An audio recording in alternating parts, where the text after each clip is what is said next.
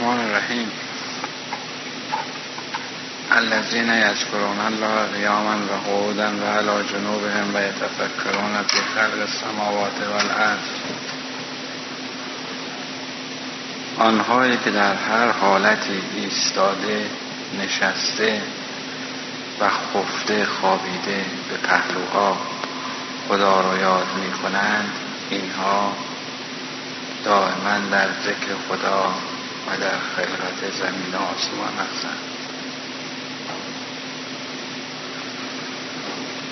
حدیثی داریم که در اون حدیث میفرماید از ذکر و طاعت و قفلت و معصیت یعنی این که ذکر طاعت است و قفلت معصیت. یک یاد خدا هست و یک وظیفه هست که نماز هست که وقت مشخص داره تعداد رکعات مشخص و آداب معینی داره. ولی در اینجا اشاره به نماز نمی‌کنه خداوند در اینجا میفرماید که اولا ذکر طاعت عبادت. ذکر یعنی چه یعنی یاد خدا. و قفلت از ذکر یعنی قفلت از یاد خدا. قفلت از اینکه خداوند ما را آفریده و وظیفه ما عبادت اوست و وظیفه ما عشق ورزیدن به اوست. قفلت از این مسئله این گناهه. و یاد این مسئله عبادت یعنی اون چیزی است که ما عبادت نامش رو می‌گذاریم. و اصولا ذکر یک معنی دیگه داره نیست که خداوند میفرماید در اینجا ذکر. ولی بیشتر در مورد این آیه این مسئله مورد توجه هست که انسان در هر حالتی بایستی به یاد خدا باشه. همون مسئله است که ما در فاتحه تورولیا می‌خونیم از جهت ذکر دوام و فکر مدام. ایستاده ایم خفته ایم به پهلوها خفته ایم تاواز خوابیده ایم ایستاده ایم به رو خوابیده ایم به هر وضعی هستیم در هر شرایطی که هستیم از یاد خدا نباید غفلت بکنیم. چون همونطور که ارز کردم غفلت از یاد خدا معصیت این یاد خدا بایستی دائم و همیشگی باشه که همونطور که بابا تاره میفرماید خوش آنان که دائم در نمازند.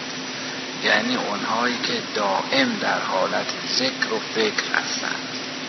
اون ذکر و فکری رو که ما داریم که به ما دستور داده شده و در دعاهای خودمون هم می‌خونیم که همیشه بایستی این ذکر و فکر رو داشته باشیم این نشان دهنده این است که غیر از نماز که یک وظیفه مشخص و معینی است که برای ما تعیین شده در تمام حالات یعنی در هر موقع در هر ساعت در انجام هر کاری شما مشغول هر کاری که هستی بایستی که ذکر خدا رو داشته باشید. این طاعت میشه این عبادت میشه و از طرفی در امر و نهی است که خداوند فرمونده با ذکر. و این مسئله تداومش میسر هست به شرط اینکه استمرار داده بشه. وقتی که استمرار داده شد این دائمی میشه. یک حالتی پیدا می‌کنه که انسان بخواهد و نخواهد این ذکر و این فکر در هر شرایطی همونطور که در این آیه آمده در حالت خفتن به پهلوها ایستاده و در هر نشسته در تمام حالات مختلف این ذکر و فکر رو آدمی می‌تونه داشته باشه. مشغول کار هستیم. انسان کارهای مختلفی داره. هر کسی ممکنه یک نوع کار کاری مختص خودش داشته باشه. من مثلا فرض فرمایید که نجاری می‌کنم. فلان شخص دبیره. فلان شخص استاد دانشگاه است فلان شخص راننده اتومبیله. این کارها همه کارهای دنیوی است. ولی ذکر و فکر اون چیزی رو که دستور داده شده متفقا بایستی که یاد خدا و ذکر دائم و فکر دائم باشن. ذکر دوام و فکر مدام. همون دستوری که در فاتحت رولیا عرض کردن در این حالت هست که اگر ما قفلت از یاد خدا نکنیم و همیشه به یاد او باشیم و یاد او رو با خودمون داشته باشیم مسلما او هم ما رو فراموش نمی‌کنه. و او هم در جواب یاد او کردن او هم یاد ما می‌کنه. و خودش رو از ما پنهان نمی‌کنه و برقه از صورت خودش بر میداره ولی به اون به شرط اینکه اون ذکر و فکری رو که ما میگیم با دل باشه و به خاطر او باشه. در ذکر و فکر که با دل می‌گوییم خواسته دنیوی وجود نداشته باشه. به خاطر مادیات و به خاطر برآورده شدن هوایج دنیوی این ذکر و فکر رو ما به زبان یا به قلب جاری نکنیم. فقط به خاطر دوست باشه. از دوست جز دوست خواستن چیزی از دوست دوست دوست چیزی رو نبایستی بخواد. وقتی که از او جز او چیزی رو نخواستیم او هم جواب ما رو مسلمه صدا الله